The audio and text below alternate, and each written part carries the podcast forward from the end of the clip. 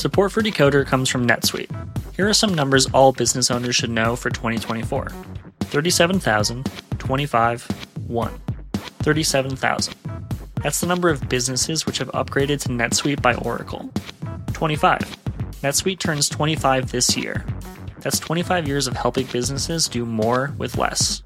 And 1, because your business is one of a kind. So you get a customized solution for all of your KPIs.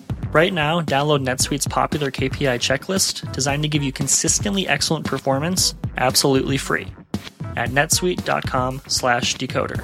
That's netsuite.com slash decoder to get your own KPI checklist.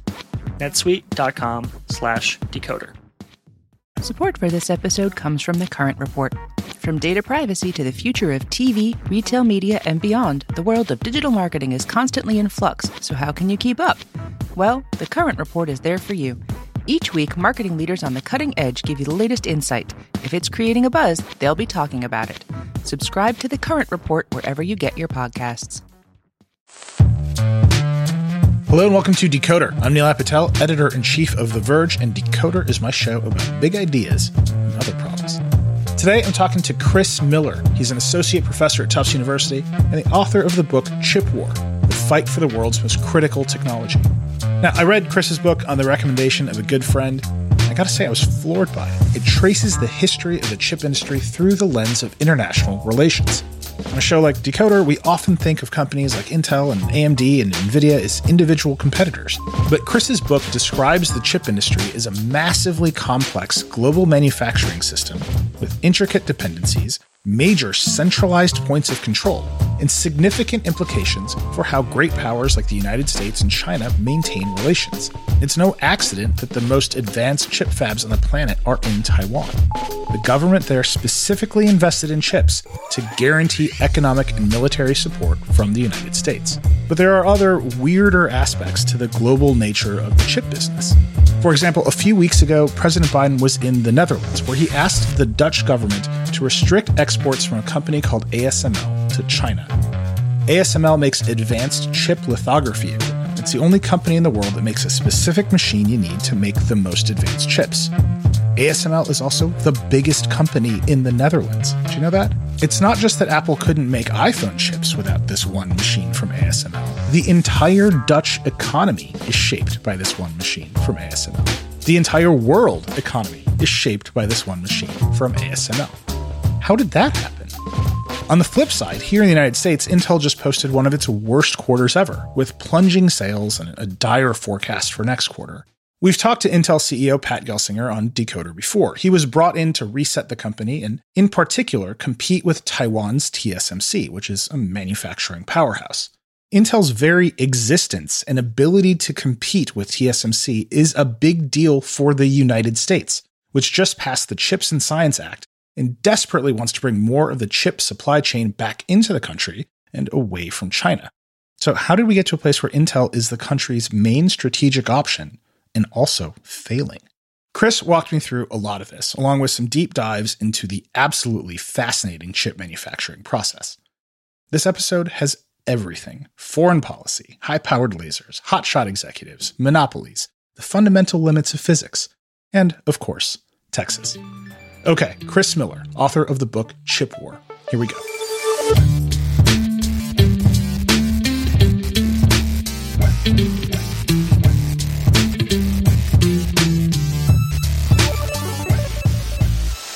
Chris Miller, you're a professor at the Fletcher School at Tufts University. You're also the author of Chip War, the fight for the world's most critical technology. Welcome to Decoder. Thanks for having me. So, we're here because of a, a news story recently that struck me as indicative of all kinds of things happening in the tech world and in the chip industry writ large, which is that President Biden is trying to pressure the Dutch government into uh, not shipping chip making equipment to China. And that seems, at first glance, a very surprising geopolitical situation to be in. Can you explain what's going on there? So, right now, the US is trying to cut off China's ability to make advanced semiconductors on the judgment that advanced semiconductors are critical to training AI systems. And so if you can't get access to the most advanced chips, you can't make meaningful advances in AI. And to make an advanced semiconductor, uh, you need to buy machine tools from just a handful of companies around the world that have the precision capabilities to manufacture these tools. And one of the most important of these companies is a firm called ASML, which is based in the Netherlands and which has unique capabilities that no one else in the world can replicate to produce a type of machine called a EUV lithography tool, without which making an advanced chip is simply impossible. Well, just looking into this, I had no idea that ASML was the biggest company in the Netherlands in many ways, it's critical to the economy of the, the, Netherlands, which again, I think most people don't realize that chip making is that central to the economy of that country. And then reading your book, the process of developing EUV started here in the United States at Intel, and then it got completely away from Intel. How did it end up that a Dutch company owns this piece of critical chip making technology? The concept of lithography, which is the process of using light to create patterns on silicon wafers, uh, was invented in the US in the late 1950s uh, and deployed in the chip industry from the earliest days of the first semiconductors. And the chip industry was founded in the US, in Texas, and in Silicon Valley. And so the early users of lithography were largely American firms. Uh, and in the 1980s and 1990s, the industry was trying to move to a more advanced type of lithography called EUV lithography, extreme ultraviolet, referring to the type of light that's in these systems.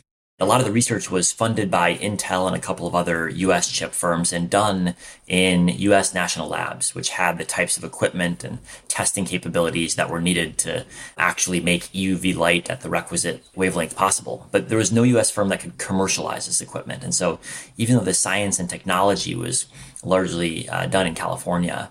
ASML was a company that already made older generation lithography tools and had the capabilities to turn the science into a mass manufactured device. And so that set ASML on the trajectory where it is today, the only producer in the world of machine tools that can produce EUV light and use it to produce semiconductors. Can you walk us through the basics of EUV and how that makes chips?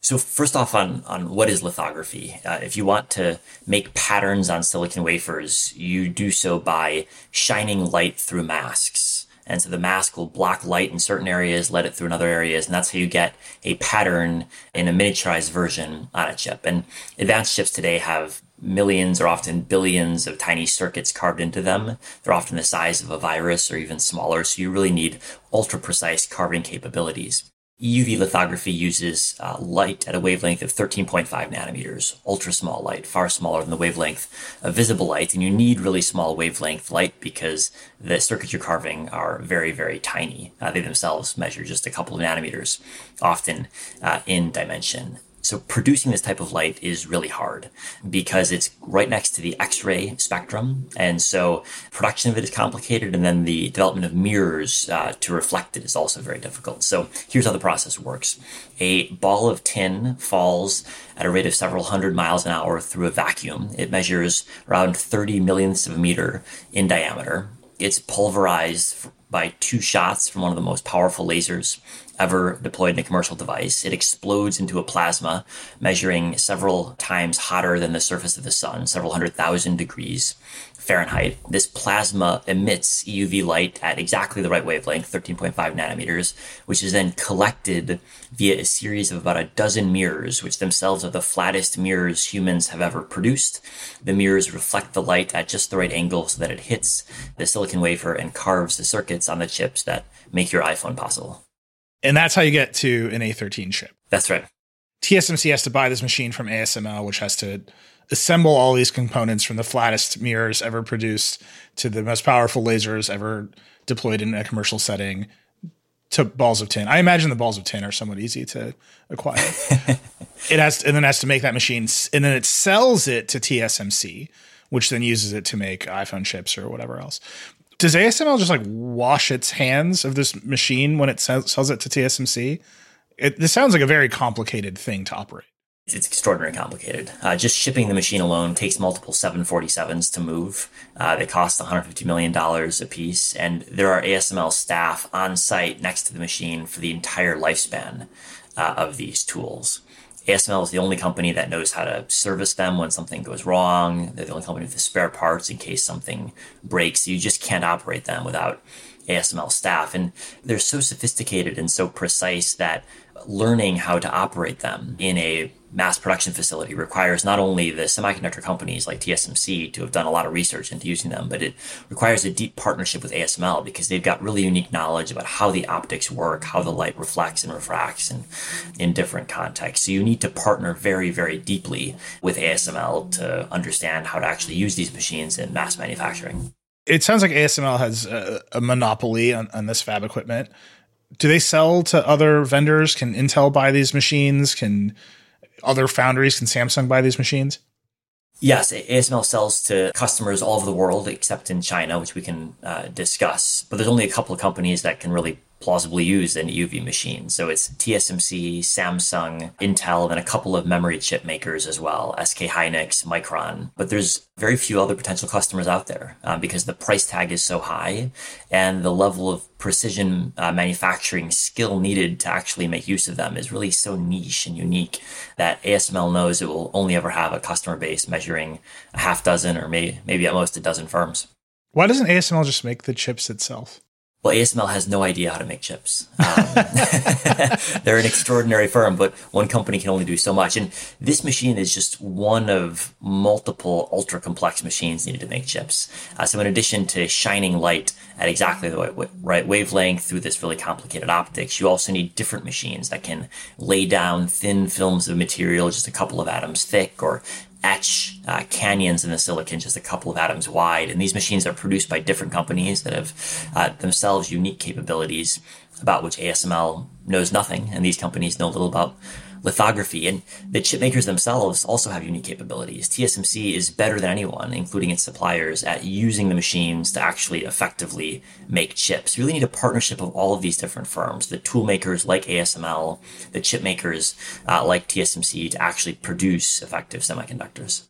Yeah, it feels like uh, people can argue about whether I don't know Milwaukee or DeWalt makes the best power tools, but you, they don't make you a carpenter. Is like is that kind of the vibe here? Like you can buy the tool, but you actually have to know how to use it.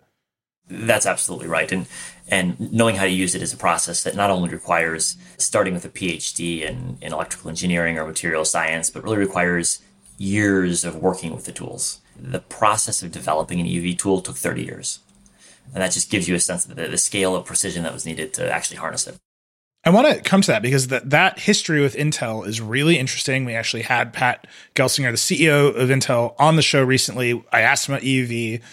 We, we can get to his answer and why he thinks it was dumb that Intel didn't win this race. But I want to just come back to where we started, which is President Biden is in the Netherlands and he's pressuring the prime minister to restrict exports of ASML devices to China. You said there's only a handful of companies in the world that can use these machines. None of the companies you named are, are Chinese companies. Why is this a concern that the Dutch government will allow exports to China? If you have access to advanced chipmaking tools like those produced by ASML and the small number of other advanced uh, in the world, you've got a reasonably good shot at making advanced chips. Now, it's still not guaranteed you can do it, but the tools are one of the key choke points that only a couple of companies can produce and that none of them are produced in China. And so the US is thinking about next generation military and intelligence systems, which will rely increasingly on artificial intelligence. And AI systems are trained in vast data centers, which are full of sophisticated chips like GPUs, which are the type of chips that are used to train AI systems. And if you can't mass manufacture cutting edge chips, you can't get the data center capacity that you need to train AI systems. And so that's what the US is ultimately trying to accomplish, trying to stop China from developing advanced data centers. But it's using the machine tools as the choke point, preventing US firms, but also trying to prevent Japanese and Dutch firms from transferring this equipment to China. There are a number of Chinese firms that have tried to become advanced enough to buy ASML's uh, EUV tools. SMIC, China's leading foundry, is uh, the best example of this, but the Dutch have been imposing controls on EUV exports for a couple of years, not letting ASML ship these tools to China. Now the US wants the Dutch to impose controls on a broader set of lithography tools, not only the most advanced, but also the second most advanced set of tools. And that's something that is a, a new ask of the US government and is requiring pretty extensive negotiations and discussions between the US and the Netherlands about whether this will be allowed or not what's the argument for and what's the argument against? The argument for is that uh, even the, the second generation most advanced tools can be used to produce some pretty sophisticated chips, uh, which is certainly true. The argument against is that it will be expensive for ASML and other companies to lose market share because Chinese customers have been investing very, very heavily in chip making capacity, uh, subsidized very heavily by the Chinese government over the past decade. And for many chip tool makers, China's become a really important market for non cutting edge tools. And so this will be a costly step if the Netherlands implements these types of export controls that restrict not only the most cutting edge, but also the second generation most cutting edge tools. The cost will be in the billions of dollars and euros for leading tool makers. You're describing kind of an escalating regime of sanctions against China in terms of making chips, in terms of technology transfer from United States companies to Chinese companies, in terms of other international companies to Chinese companies. Is that all of a piece? Is that a strategy, or is that the Trump administration was mad at China, so they you know they imposed sanctions against Huawei, and now the Biden administration has woken up to the chip shortage because of the pandemic, and they're like, we need a national chip foundry. Okay, it's Intel. Do something in Ohio. Here's some other stuff. Is there coherence to all of these moves, or is it just reactive? No, I, I, think there really is a coherent strategy, and, and I would differentiate what's happening now from Trump's trade war on the tariffs. It's really a separate track of discussions. I would also differentiate it from the semiconductor shortages. Um, the shortages were not about which country is capable of producing the most advanced chips. And what you find is that inside the national security bureaucracy, on the NSC and the intelligence agencies, over the past seven or so years, there's been an increasing concern that China is making real advances in uh, chip making capabilities, just as it's becoming clearer and clearer the ways in which advanced chip capabilities, and especially the types of chips that go into data centers, will be critical in training next generation AI systems. And because of that, from the late Obama administration all the way up to the present, including the Trump administration, there's been fair amount of coherence in terms of the policy with regard to restricting China's access to advanced chip technologies. And it's something that's been done not only by the US, but Japan, South Korea, Taiwan. A number of different countries have taken steps to impose new investment screening mechanisms or to restrict technology or knowledge transfer to China when it comes to advanced semiconductors. Does China have the ability to catch up on its own, or does it actually need the technology transfer, the equipment that would otherwise be sold to them? Well, this is the big question. U.S. strategy will succeed if China can't catch up on its own. And the U.S. is betting that the answer is China can't catch up, or at least can't catch up anytime soon. But there's some uncertainty around this. It's just hard to predict whether China will find ways to produce some of the uh, necessary technology domestically or find ways to split apart the Western coalition and acquire some pieces of tech from countries that are unwilling to follow U.S. lead on export controls. My best guess would be that the controls that the US and also Japan are pretty clearly going to impose will be really problematic for China over the next couple of years and potentially over the next 10 years or so in terms of making advanced semiconductors. But the more countries that are on board uh, with these controls, and that's why the Dutch are so important, the more likely these controls are to work. How do we even end up in a situation where there's one Dutch company that we have to get a hold of in order to make sure China doesn't gain these capabilities. Like in a, functional market, there would be, especially for something like chips, which are so important to everything, there would be multiple companies with multiple different uh, approaches to making chips at the scale that modern chips are required to be made at, at the process nodes that we operate at now. But instead, there's just one, and it's in the Netherlands. How did that happen? Well, across the chip industry, what you've find over the last couple of years is that there's been a real trend to concentration with in many cases just a handful and in some cases just one company capable of uh, producing the types of software the types of machinery involved. And there's two reasons for that. One is that many parts of the chip making process are just brutally capitally intensive it's extraordinarily expensive to make this machinery and that really disincentivizes competition because a new entrant has to spend billions of dollars before they can see if their product even works that's one reason. The second reason is that the types of knowledge and expertise you need to produce these types of tools is something you can't study in the abstract. You've got to hone it over the course of your manufacturing. There's no amount of training in a PhD program that's going to let you understand how these systems work when they're actually manufactured. Uh, you've got to have your hands in the machine, tweaking it over time. And that means that people who are working on these tools in companies have really unique knowledge that it's hard for anyone else to acquire. And that provides a really strong moat around those companies because there's no straightforward way for anyone who's not working at these companies to develop the requisite knowledge. So the combination of capital intensivity plus really unique knowledge makes it very difficult to uh, set up any sort of competing firms. So I'm going to quote to you from Pat Gelsinger when he was on Decoder a, a few months ago.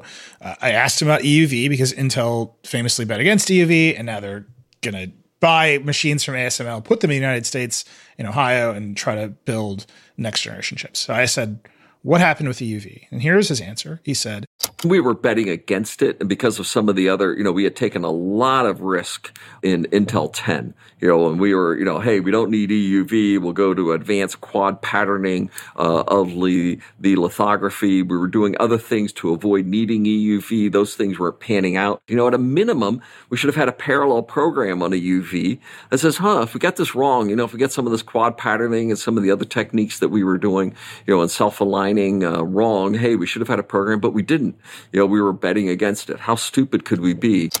Now, in hindsight, the answer is you were extremely stupid. And he's the new guy and he's he's fixing it and I think that's why he's allowed to say that they were being stupid.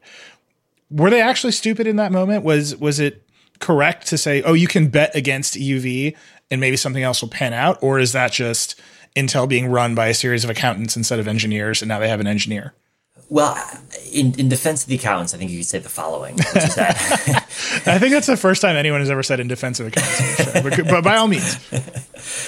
So EUV was a, a, a technology that was supposed to be production ready a decade before it actually emerged. The development process had repeated delays, billion dollar cost overruns. And for a long time in the late 2000s and early 2010s, it seemed like something that might completely fail. And so up until 2015, it was really very uncertain uh, whether or not this would ever work. And if it did work, whether it would be remotely cost competitive. And so in that context of uncertainty, you can understand why there were people at Intel who wanted to bet against EUV and bet instead on what they called quad patterning, which means using existing lithography machines that everyone knows works and uh, just do more lithography runs to carve ever more uh, precise circuits. That was obviously going to be more expensive than doing fewer runs of lithography um, because you have more steps, but everyone knew the machines worked. And so that was the, the, the low risk option in some ways was to try that. In hindsight, it didn't work. It was a it was a, a terrible bet, but you can understand why they uh, took that bet. I think there was, though, um, to point some blame back at the accountants. I think there was a bit too much, bit too much risk aversion and an unwillingness to, as Gelsinger said, to prepare multiple pathways for the R and D and see which one worked. And that was probably a bit of cost cutting that seemed wise at the time in terms of spending resources efficiently, but in hindsight had a tremendous cost for Intel because it left them unprepared when quad patterning turned out to be inefficient and in some cases completely incapable of producing the precision that Intel needed. And that's why Intel has been delayed behind TSMC at every successive process node is because their their techniques just weren't working out. That's part of the reason. I think it's a it's a complicated answer, but certainly the delay in EUV is an important part. And so now Intel is saying, okay, we'll do EUV. Just walk me through that process. They've got a big competitor at TSMC that is obviously embedded with ASML, that is very good because its business model is just manufacturing chips. All of its energy, it's focused at manufacturing chips. Intel is at a place now where you know, I even asked Pat about this. I said, "Are you? Do you think of yourself as a national champion in the United States? You're, you're it. You're what the Biden administration has in this moment in terms of a large chip making concern that can insulate the United States from the global supply chain." And he was like, "Yeah, I don't know about that, but he's got to step it up and become a foundry. That's what he wants to do." He said he would put AMD an AMD logo on the side of an Intel fab if AMD wants to manufacture chips there. But he's got to go and buy an EUV machine from ASML. He's got to learn how to make ARM chips, all while developing the next generation of Intel's own x86 chips. Is that possible? Does that seem like we're putting too much pressure on this one company? Well, I think there's no doubt he's got a challenging job. Now he's he's obviously an, an impressive guy. So if anyone can do it, he can do it. Yeah, he was he, no lack of confidence from Pat on this. well, well, no, I, I think there's there's no doubt that He's turned the culture around at Intel, but I think you're right to uh, outline the challenges that that Intel faces on the process technology manufacturing side, on the design side, uh, and on the business model side with uh, creating this new foundry business. It's going to be hard. Um, I think tackling each of these three challenges simultaneously is the only choice he's got because Intel has to deal with all of them. But you're right to say that it's uh, it's a tall order ahead of him, and I think a lot depends for the United States on whether or not Intel succeeds. The reason I ask about Intel specifically is because it is the only choice. There's not another scaled American producer of chips. There's a little bit of TSMC activity here. There's a little bit of Samsung activity here, but it's not their leading edge process nodes. TSMC actually hasn't even really started its scale yet. I think they're going to start in Arizona. Intel's what we got. And it feels like if they were much more successful, the national security conversation, the supply chain conversation, the export control conversation might be very different but because Intel is where it's at in this moment of pretty dramatic transformation, it has downstream impacts on how we're dealing with China. I, think that's right. I, think Intel is of the, the three leading firms in uh, producing processor chips. Intel's the one that would naturally invest in the US because it's home based in the US. I think it's also worth noting, though, that Intel doesn't have a, an existing foundry business in the US. And so, in terms of building up foundry capacity in the US, we're starting from a pretty low base across the board. Uh, Samsung has a facility, Global Foundries has um, facilities that are not the most leading edge, but have some impressive capabilities and some meaningful scale as well. But in terms of building up scale in foundry, everyone is starting from a pretty basic starting point. And so, in some ways, that's why the US is probably going to end up betting not solely on one firm, but actually on all three on Intel, on TSMC, and on Samsung, trying to get all of them to invest more in the US and see which one is able to develop the biggest facilities, the most functional business model in the US, see who wins the race. And that's like a very American way of doing it, right? It's like we're going to subsidize the creation of a market and then whoever wins, wins. But don't you kind of just end up it, someone's going to win the race, and then we have another weird monopoly in the United States. Is there any thought to actually what you need is diversification at every level of the supply chain? Well, the challenge is that diversification is very expensive. If you want to pay for additional capacity that you're not going to use in the chip industry, you're going to spend a ton of money. Just a single new cutting edge chip making facility costs 20 or 25 billion dollars, and it's cutting edge just for a couple years. I don't think there's really a lot of appetite in the US for undertaking the tremendous capital expenditure that you need to build surplus capacity. At the margin, we're going to get some uh, through the CHIPS Act, but uh, we're not going to get a ton of surplus capacity. And so we need companies that are going to have functional business models after we help them get off the ground with their foundry businesses in the US. And that's why I think it does make sense to bet on multiple companies uh, and see which ones are able to produce that. I don't think it's necessarily the case, so that we're going to end up with one company winning and the others losing. Uh, it could well be that we end up with multiple commercially viable foundries with capacity in the US, and that would be a great outcome. There's there's no necessary reason why this particular market has to end up with one dominant firm and uh, others far behind. We need to take a break, but when we come back, we talk about Moore's Law. In an episode about chips, it's bound to come up.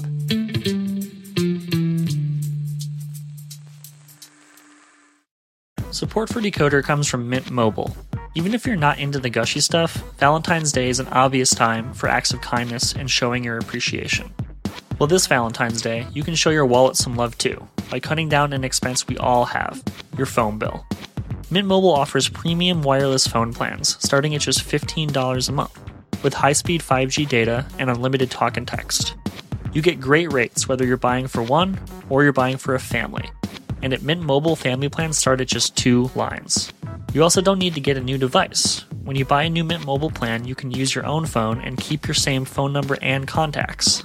To get your new wireless plan for just 15 bucks a month and get the plan shipped to your door for free, go to mintmobile.com slash decoder.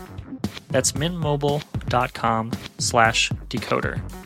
Call your wireless bill to 15 bucks a month at mintmobile.com slash decoder. Additional taxes, fees, and restrictions apply. See Mint Mobile for details. Support for Decoder comes from Notion. Winter is beginning to wind down, and spring cleaning is just around the corner. In that spirit, it's time to declutter your digital workspace. For that, you might want to check out Notion. Notion combines your notes, docs, and projects into one space that's simple and beautifully designed. And the fully integrated Notion AI helps you work faster, write better, and think bigger, doing tasks that normally take you hours in just seconds. Personally, I use Notion to keep myself organized and to store all the information I need in one place. I've tried a lot of productivity apps over the years, and Notion is sleek, intuitive, and powerful. In particular, Notion has an AI feature called Q&A that allows you to search all of your notes by simply asking for what you're looking for. For me, that means old links to news stories, long lost notes to myself, and maybe even an old password to an account I might be trying to dig up. Seriously, give it a try. It's as easy as just asking a question. We all want to be sending less emails and tuning into less redundant meetings. And Notion could help you by automating tedious tasks, like managing and summarizing notes. It'll also help you save money on all those tools you won't need anymore with Notion's integration. Over half of Fortune 500 companies rely on Notion to simplify their workflow, and you can join them. Try Notion for free when you go to notion.com slash Nilay. That's all lowercase letters. Notion.com slash Nilay to try the powerful, easy to use Notion AI today. And when you use our link, you're supporting our show. Notion.com slash Nilay.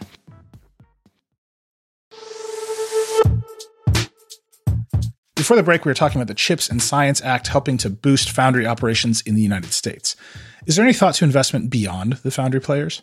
Hey, we should fund a competitor to ASML. Hey, we should look for the next technology beyond EUV and have the government subsidize that so we can diversify that layer. Because again, right now, we're having this conversation and President Biden is like walking around in clogs being like, please don't sell this machine to China.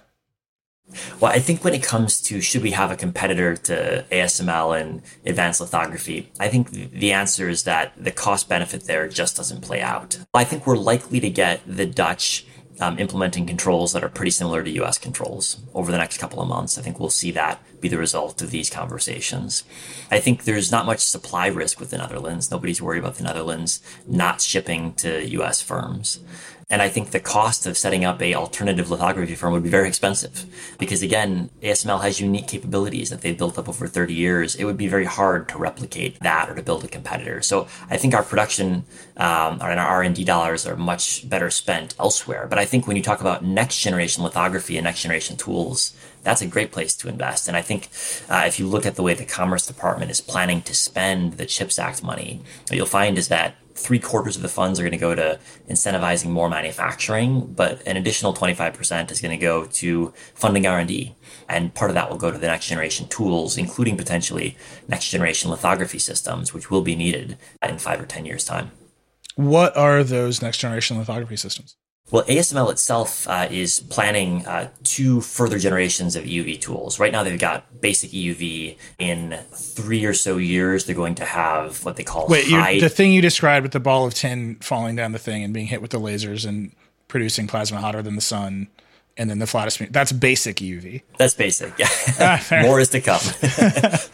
So the the next generation is going to be called high numerical aperture EUV, which is going to have more sophisticated optics that will let you carve more precise chips. So those machines are supposed to be available in three or so years. They're going to cost twice as much as the the basic, if you will, EUV tools. And then beyond that, there's R and D underway for what ASML calls hyper numerical aperture. So even more uh, specific optics, uh, which it's unclear if it'll work. It's it's a decade away from production, but that's where R and D already is happening, and that's what we need if we're going to make smaller and smaller transistors on more and more sophisticated chips.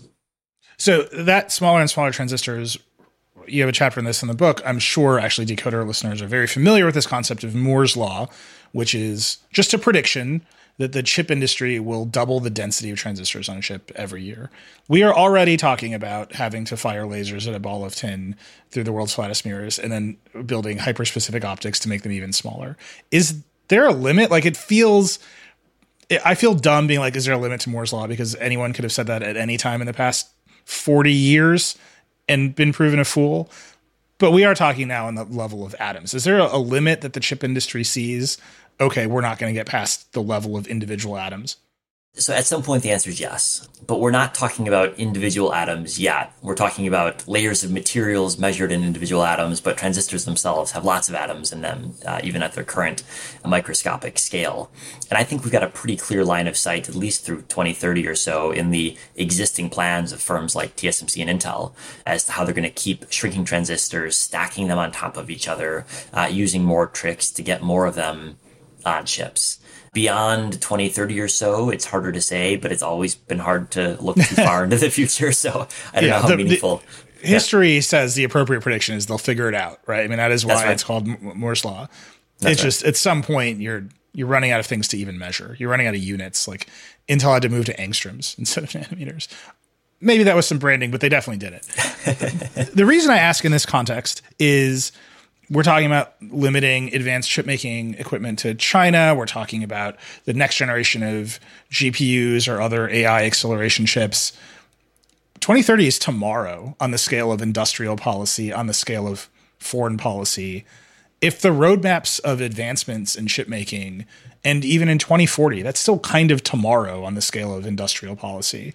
Isn't it inevitable that China will catch up, even if they're restricted in all these ways? Are we just buying time, or are we actually creating a, a durable, sustaining advantage? Well, I think it's inevitable that China catches up to the current status quo at some point.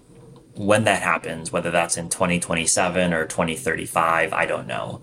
But I think it's it's not going to be in 2024. It's it's it's multiple years out. Will China ever catch up to the cutting edge? You know, I'm not sure that the answer to that question is yes. Even if Moore's but, but law, I'm saying if the cutting, yeah, if Moore's law expires, right? If the cutting edge yeah. becomes fixed. Well, it, it, it, depends on what we mean when we say Moore's law expires. So at some point, it will be impossible to shrink transistors further.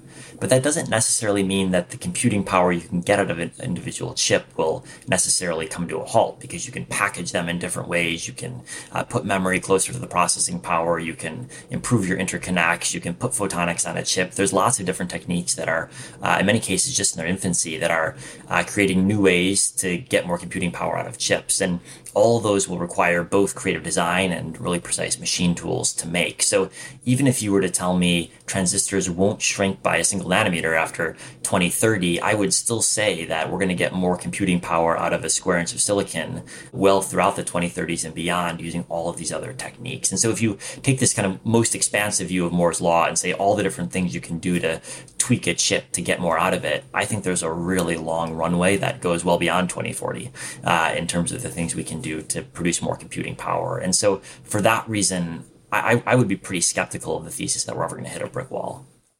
When I think about the three companies that are doing the best at pushing computing power forward for a given chip, it's Apple, it's NVIDIA, to some extent AMD, maybe it's three and a half companies, uh, and then it's TSMC, which is the manufacturer for those two and a half companies there.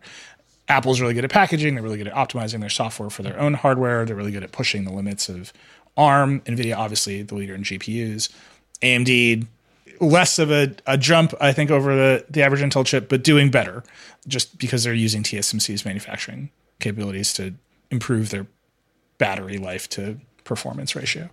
I look at those three companies, three and a half companies, and I think, okay, what they're dependent on is TSMC if TSMC was not able to push forward manufacturing, their techniques for building, designing better chips would actually be for naught, right? They're, they're wholly dependent on TSMC, which is in turn wholly dependent on ASML. What is that relationship like? Does Tim Cook wake up in the morning worried about Dutch restrictions on ASML exports? Or is he a TSMC customer? Or is that just an API where he places an order and the chips comes out? You know, I, I, think most of TSMC's customers have gotten used to the fact that TSMC's has an extraordinary track record in managing their own supply chain and making sure that problems are solved before they actually happen. And so one of the reasons customers love working with TSMC is that they don't have to wake up in the morning worried about what's going to happen upstream of TSMC's production are people thinking more about the upstream supply chain than they ever have before because of these restrictions? Absolutely. But if you're if you're Apple or you're Nvidia, they don't really apply to you because all of the inputs that TSMC relies on for its production are produced in the US, Europe, or Japan. And there's no chance that those countries are going to control their transfer to Taiwan anytime soon. So you're actually pretty secure in terms of your upstream. It's your downstream. It's where your assembly of chips, which is often taking place in China, and then you're assembling to final goods. That's where you've got the most political risk, both in terms of what Beijing does and also in terms of what Washington does. Well, there's real political risk because the T in TSMC is Taiwan. The fabs are in Taiwan, especially the leading edge fabs. If there's strangeness between the United States, China, and Taiwan, the iPhone economy grinds to a halt, right? Like the chips just go away. The NVIDIA GPU economy grinds to a halt. Is that something that we should be more worried about? Yes, in terms of a, a, a war or a blockade between China and Taiwan, the impact on not just the tech sector, but all manufacturing would be close to catastrophic.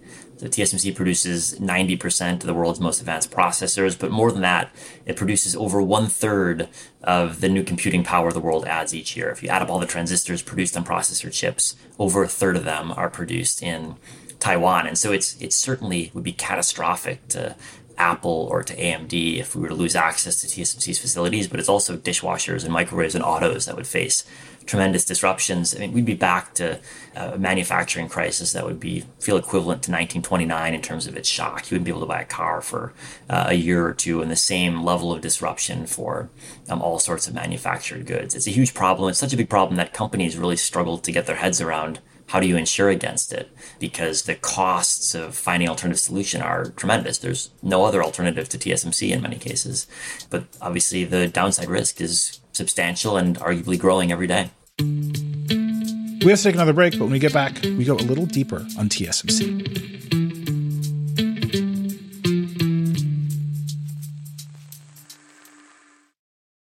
Right now, businesses are facing tough choices. Do you cut costs or drive growth? Solve for today or build for tomorrow? Do you satisfy your shareholders or satisfy your customers? The answer is yes. You don't have to choose. With the intelligent platform for digital business from ServiceNow, you can say yes to unifying your existing systems and yes to accelerating growth. Visit servicenow.com to see how we can help you put yes to work. The world works with ServiceNow. Support for this podcast comes from Constant Contact. If you're a business owner, you already know that it's really, really hard to cut through the noise of everyday life. If you want to connect with your customers, you need to break through the noise. You need Constant Contact. Constant Contact is a marketing platform that makes it easy to reach new audiences, grow your customer list, and connect over email, text, social media, and more. Whether you're a marketing guru or just learning the ropes, Constant Contact offers writing assistance tools and automation features that make it simple to say the right thing at the right time. So get going and start growing your business today with a free trial at constantcontact.com. Just go to constantcontact.com right now. Constant Contact, helping the small stand tall. ConstantContact.com.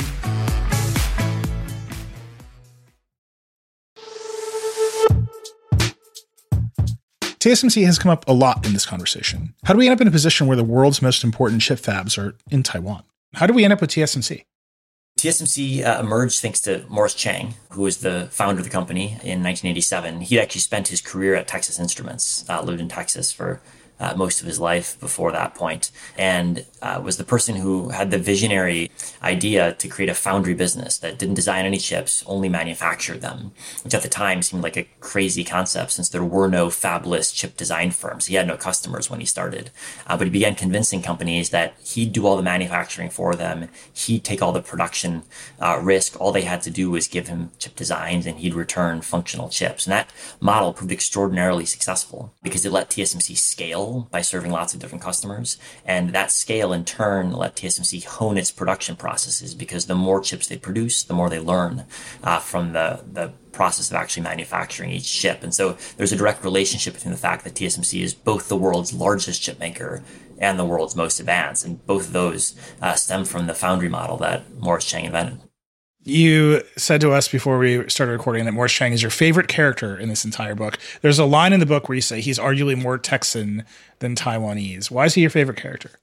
Well, he's, I think, the most underrated business person of the last uh, hundred years. Most people have never heard of him, even though we all rely on products that his company produces every single day. And his life, I think, is a, a fascinating uh, microcosm of the chip industry as a whole. Born in mainland China, moved to uh, the US right after the revolution, enrolled in Harvard when he was the only Chinese American student in his class and then personally built the chip industry working on production lines at Texas Instruments before founding TSMC. So all of the big shifts in the chip industry and in computing technology uh, over the last 75 years are shifts that not only uh, he, he doesn't only illustrate, he actually made them happen. Uh, and so we all we all owe a lot to Morris Chang, and I wish more people had heard of him because I think his importance is really profoundly underrated. I think TSMC is profoundly underrated. It is a very opaque company they're very proud of themselves and they're very opaque. It's hard to know how they work. What's your sense of TSMC? I mean, Morris Chang isn't there anymore. How does the culture persist? What are its new leaders like? Well, you know, Morris Chang is officially retired, but in fact, he regularly shows up in TSMC's offices and in TSMC's events. So I'm not, I'm not sure if he's, uh, if we should really say that he's no longer there. Um, but I think the culture he put in place uh, does endure in terms of the willingness to take big bets in terms of R&D decisions and in terms of capital expenditure uh, decisions, in terms of the relentlessness with which TSMC uh, hones its manufacturing processes, which Morris Chang's coworkers from the 1950s would talk about uh, the ferocity with which he would find inefficiencies in the manufacturing process and then push them out of the assembly lines as fast as he could. I think that commitment to manufacturing excellence is what made is what made TSMC to where it is today, and that stems uh, in no small part to Morris Chang and the culture culture that he instilled. Why put it in such a perilous geopolitical region? I, when I think about TSMC now, I'm like, they have to employ as many foreign policy experts, as many lobbyists as they do people who are relentlessly focused on manufacturing inefficiency just because of the their location more than anything else, their location. Why choose Taiwan? Well, in hindsight, it would have been great if they'd established it in New Zealand or in Switzerland. But uh, Morris Chang had spent some time in Taiwan as a Texas Instruments executive. Uh, he'd helped TI set up a facility there in the late 1960s, and so he'd gotten to know some of the Taiwanese government officials and they wanted more uh, U.S. investment. They wanted to be more plugged into U.S. supply chains as a way of guaranteeing their security. Uh, they bet that integration was the best way to ensure that the U.S. would help defend Taiwan. And today we're seeing the fruits of that strategy borne out. Um, because Taiwan's important not only because of its geopolitical significance, but also because if there were a war, it would be catastrophic for the world's tech sector and uh, all the world's manufacturing too. Just to state that clearly. You're saying the decision to put it in Taiwan was incentivized by the Taiwanese government in order to guarantee the United States defense support. That's right. There was a direct linkage in the Taiwanese government's mind between more U.S. investment, more criticality in U.S. supply chains, and more credible U.S. security guarantees. And that's why the Taiwanese government put up over half the capital in TSMC when it was founded. It was a direct project of the Taiwanese government to make Taiwan more indispensable uh, in electronic supply chains. And it's worked. As I clearly it's worked. I mean, we we should talk about Russia and Ukraine. I think that's there's a parallel there to potential conflicts with China and Taiwan. But I just want to finish the thought here. When you say the Taiwanese government was like, we need this, we're going to spend the money on having a chip industry. Earlier, you said you need to build the next generation of, of chip manufacturing companies. You need an enormous amount of capital, long term vision, and you have to subsidize a bunch of stuff. That's what the Chinese government does, right? They will just happily build oversupply. Here's 95 bridges, an economy will arrive here one day. The United States does not do that. We we're horrible at that, and almost at every level. We're successful, maybe despite it. I think there are some people who will tell you we're successful because of it, but we don't do that. Is that what is absolutely necessary, though, for the United States to say we are going to build the chip making industry? It has strategic purposes that we realize decades from now, the way the Taiwanese government did, and we're picking a handful of firms to become national extensions of an industry that we think is strategically important for years to come if you want to attract chip making firms to your country, you've got to make it cost competitive. And for the US, cost has been higher for a variety of reasons. Land is more expensive, environmental regulations are more strict, the tax regime is less generous. And so, if the US wants more chip making, it's got to spend the money to make it more attractive for chip firms. Uh, to invest. But I think capital expenditure is necessary, but it's not sufficient because in addition to the capex, you need the expertise.